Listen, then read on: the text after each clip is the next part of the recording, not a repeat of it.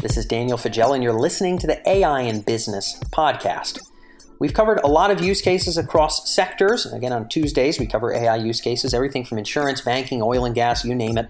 Retail is an increasingly exciting space. More and more retail has been shifting to e commerce, but brick and mortar retail still has a lot of transformation to go.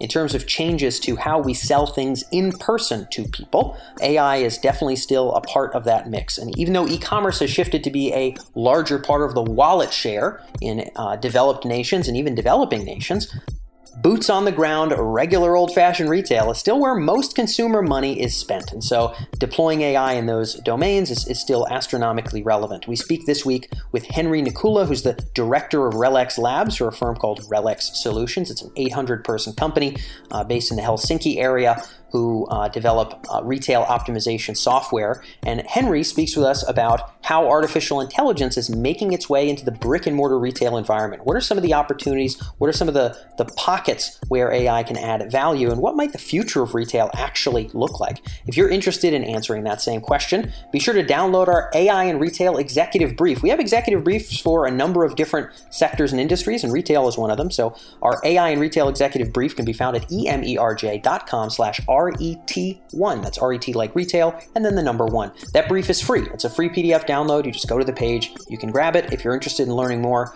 about our coverage here at Emerj and getting a handful of the most relevant use cases for AI in retail, go to emerj.com slash RET1. Without further ado, let's fly into this episode. This is Henry with Relex Solutions here on the AI in Business podcast.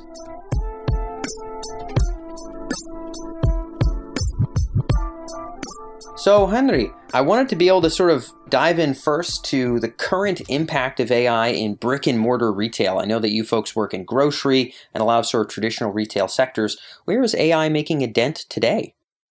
Uh, thank you. Really, really good question. I see there quite a few points, but let's start first of all, kind of where most of my time at the moment goes, and it's the planning and optimization capabilities that the AI brings in into play now. And especially i'm seeing and feeling from the retail field that what ai brings in is that we can nowadays optimize things more globally than before. Kind of traditionally retailers have have focused on on kind of one team or one department focuses on merchandising one team focuses on the supply chain one team focuses on on optimizing the space. But now with the ai uh, capabilities, we can actually start to optimize these things together. And and what here is I feel really interesting is that oftentimes when we only optimize kind of uh, local optimums, when we optimize one place at a time, it's easy for those organizations because they have their own KPIs and own metrics how they're measured. But often we forget that what we do actually has an impact on the other parts yeah, of the organization. Yeah and what we've seen in our in our research and with what we kind of been doing is that, for example, if we take these two examples of the space side, so the retail space, so how much space do we allocate for different products and, and different stores and different categories, uh, and then the supply chain. If they start to work together, uh, we can actually achieve quite surprisingly a lot of benefits in in the store operations. So if we actually sync the space with the supply chain and optimize them so that that whole flow goes really smoothly. The work amount needed in the stores can decrease uh, really radically. And quite often, of course, since I'm from the Nordics, we the kind of workforce is fairly expensive here, and, yeah. and the impact impact of that we can actually save much more in the store operations than what we could achieve by optimizing just the supply chain side or just the space side. And this is really interesting. And this is only possible because we nowadays have the data and the processing power that we can actually start crunching numbers so that we can find the global optimum rather than just the, let's say, optimizing each silo individually. And it sounds to me uh, like that's actually a really strategic kind of way of thinking. It's it's it's more than like, oh, we have all the data together. Time to optimize everything. It's like, wow, how do you do that? You know, you know how to optimize for maybe cart value or I don't know, conversion rate. Lord knows what a grocery store optimizes for. Uh, but you know, you can look at that in-store stuff, and then you can also look at inventory turnover and how much is rotting and, and that kind of optimization to put them both together and calibrate that towards one common aim, not easy. I mean, that, that, that you'd really have to think in a new way and get different departments to come together. How does that work? Yes, and I think that the most difficult thing in the whole is, of course, is the fact that not many retail organizations are working in this way. They kind of common point where these departments meet might, in the worst case, be kind of the CEO level. So, how do you get them to work together is the biggest challenge. So, from the technical point of view, to be able to do these optimizations, they are so complex that we need to use uh, methods like genetic algorithms and uh, kind of these meta heuristic methods that can actually find uh, from this huge data set kind of some pathways that lead into kind of more optimum point, but we still cannot guarantee often that it's going to be the most optimum point. But what we can guarantee is that that it is kind of close to that point. And and the interesting thing is that with these type of new methods, you can actually more flexibly. Now I'm going into uh, let's say details of optimization a bit, but you can define the cost functions freely. And in these cases, the cost functions of doing a supply chain set up in a certain way with the space in a certain way and the cost being in the store operations, they can be really complex. So we need to have these methods that kind of can survive from these type of uh, complex cost functions. Yeah, and, and, again, determining those, you know, you say the word cost function to a grocery store manager, and you're, I don't know, maybe they're maybe they're hanging right with you, diving into the statistics. But my guess is they're they're probably not. Right, this is an assumption. Most likely not. Yeah. So it seems like part of the hurdle of adoption is you know, getting access to the data, and you know, as you had mentioned, that's now allowing this to be possible but also bridging the gap between different departments to find what we want to optimize for, right? Are we trying for throughput of inventory? Are we trying for net margin? There's all kinds of things you could optimize for, isn't yeah. there? I mean, you know, cost of, you know, the, the total cost, you know, that you're in, you know, margin, not just on the product, but on the supply chain of the product. I mean, yeah, what is it? What does the education process look like? Uh, yeah, it's a really good question. So, and, uh, first of all, of course, we are not really yet there that we could say that we have an, a function that can take everything in that we could basically say that by doing this this is your company's gross profit. I don't know we kind of still need to focus on a couple of areas together. So there's i, I don't think there's yet anyone capable of building a model that would optimize the whole retail operations but yeah i doubt it. picking two areas together and then figuring out what is the main uh, kind of cost driver in that and then optimizing for that. And of course, for different retailers, that can mean different things. So, for example, if you are in a area where the workforce may be cheaper, it might not be beneficial to optimize it for that purpose, but rather than on some other. So the logistics might be expensive and, and so on. So the good thing is that you can then start making these choices. So you have options. You just say that I want to achieve this, and then the optimization takes care of it basically. So this is where the interesting part is. But you are correct. The the education of companies and organizations that haven't worked this way before is a, a big challenge in the future. But I think the ones that start to think this way will be the ones that most likely will be there still in the coming years. yeah, yeah. So you're kind of mentioning two aspects here. You're mentioning kind of the in store, and then you're mentioning sort of the inventory and supply chain side of things.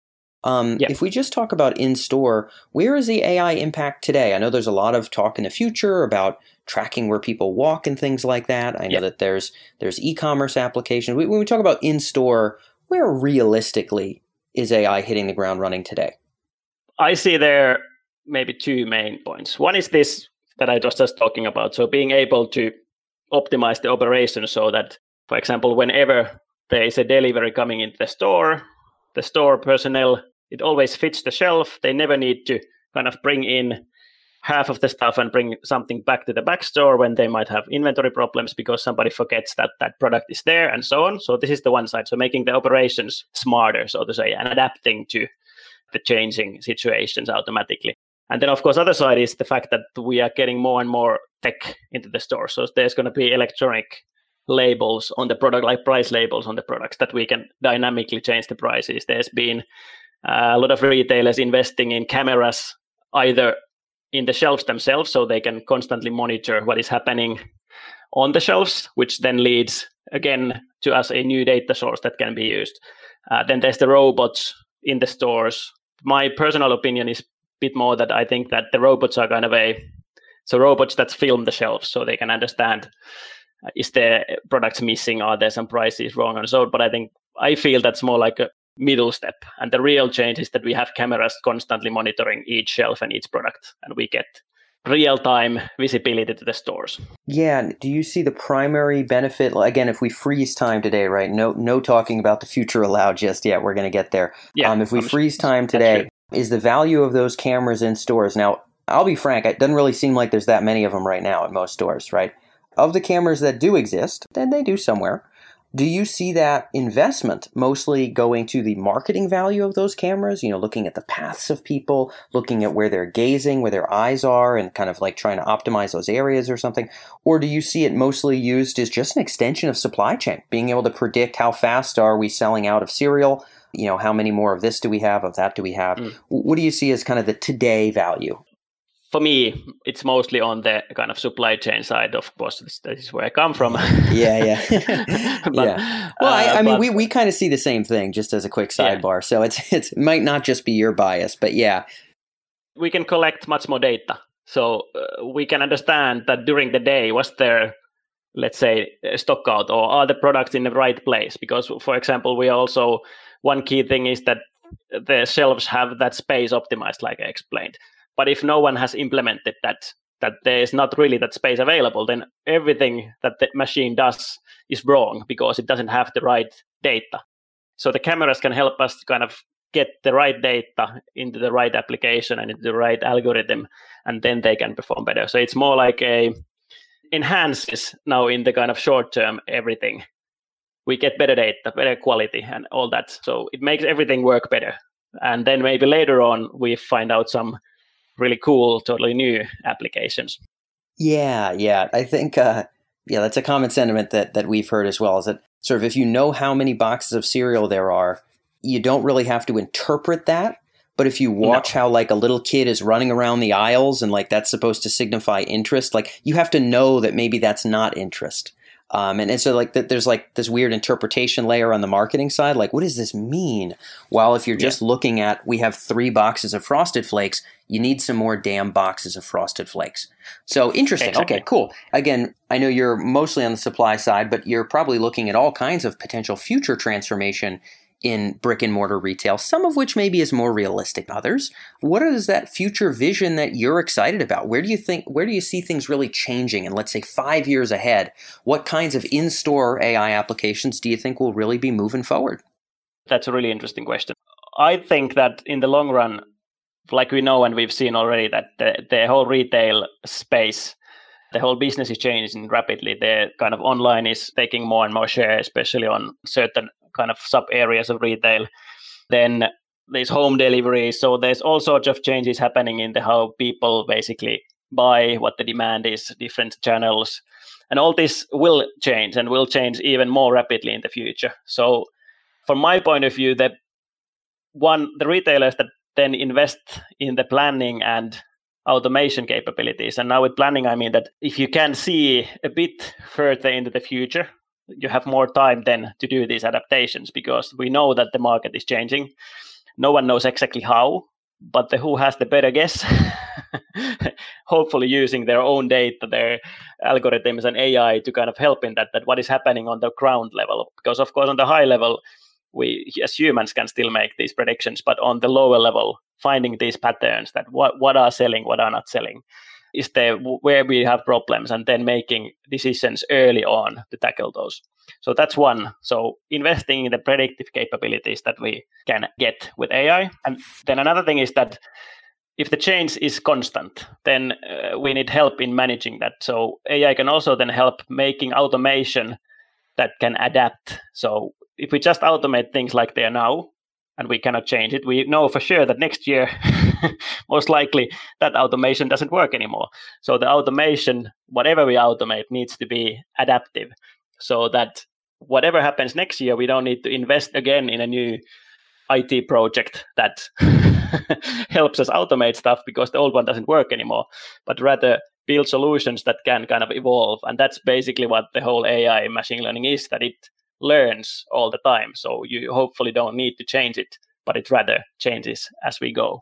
Yeah, and, and I guess so on the predictive side, I think a lot of brick and mortar retailers would be very excited to see those kinds of applications develop. When you talk about that evolving, you know, obviously the, these systems would require some kind of ongoing maintenance. What does it look like to build a system that's robust enough to evolve, as you put it? Uh, yeah, and of course, at least now, there's no algorithm that could get the whole system to evolve. So basically, what it means that it needs humans Uh, and users and, and people to kind of guide the system. So it needs to be something that can be controlled and configured. So I see a huge trend in the coming years in the all these AI applications so that they have human basically in the loop. So if we in the past have worked mostly so that AI makes or automation makes a decision or a proposal and then somebody accepts it or corrects it. So in the future it will be the vice versa. People give ideas, inputs and kind of what they feel will happen. And then that is an input for the AI. And then the AI makes the final call. So it's kind of going to be changing a bit. And this is because there's so much information that it's hard to understand whether that decision the AI made was good or bad, but rather, at least at that point, afterwards, it's easy to say whether it was good or not. So giving the AI more information that we still cannot capture by any cameras or any uh, data sources we have is with the planners. They have the expertise. So using that expertise in the loop with the AI is going to be, from my point of view, the really interesting thing in the future. Got it. Yeah, and, and just out of kind of a final point of clarity here, because I think you're touching on something interesting. Um, you're bringing up this dynamic where it used to be, or you know, where where maybe today a lot of the dynamic is a machine will kind of kick out exceptions, and a human will label them, or a human will feed the machine with labeled examples in the first place, um, in addition to sort of that exception management and ongoing maintenance. And you're saying in, in the future there will be sort of humans making predictions and guesses and then and then machines kind of collating those together and coming out with its own output. I, I, guess if you could paint that dynamic a bit more clearly for for the audience i'd really appreciate it because i think you're, you're touching on something that does feel like a pretty big shift. Yes. So what i mean by that is that until we can collect basically whatever information. So if we talk about demand forecasting in, in retail, so we need to know everything about the consumers and being able to provide that to the algorithm as data that it could actually understand the world. So that's not going to be there still very shortly. So I still feel that there's a lot of uh, kind of information with the planners that actually kind of are responsible of providing what stock goes into which store and they might have an uh, idea that okay tomorrow is, is a good weather.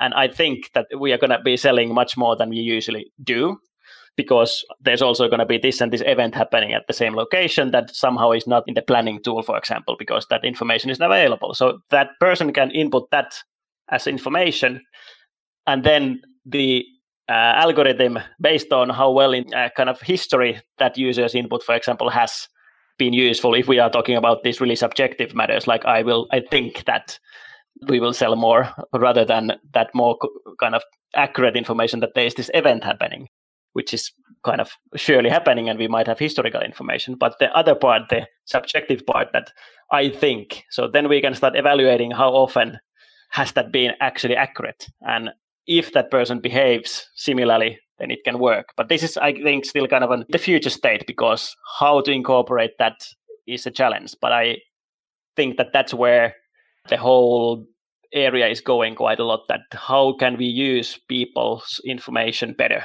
in the whatever AI process we are having. Yeah, and probably you know just hearing you articulate it, probably that same dynamic may in the longer term make its way into workflows in all kinds of industries.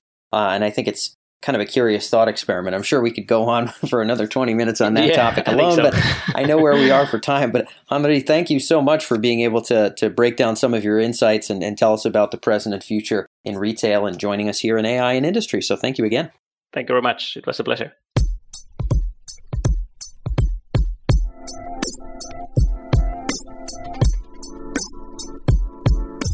So that's all for this episode of the AI and Business Podcast. If you enjoyed our coverage of the retail landscape, be sure to go to emerj.com slash RET and then the number one. It's RET like retail and then the number one to grab our AI and retail executive brief. If you want a quick download on the major use cases and key terminology for AI in retail, that's a great place to start. I want to give a big thanks to Henry for joining us here on this episode. It's always great to have guests from Europe. All, all of our European subscribers will occasionally ping me on LinkedIn and say, hey, we want more European folks on the show. So I try to create a good mix, grab some folks from Asia and every now and again, and some interesting companies from Europe every now and again, and keep a good balance of what we're covering here. So I hope you've enjoyed this episode. Be sure to stay tuned for Thursday as we get back into our Making the Business Case episode, and we're going to be talking about AI readiness in the enterprise. Whether you're a buyer or seller of AI, it's going to be a topic you want to stay tuned for. So I will look forward to catching you here in two days on the AI and Business podcast.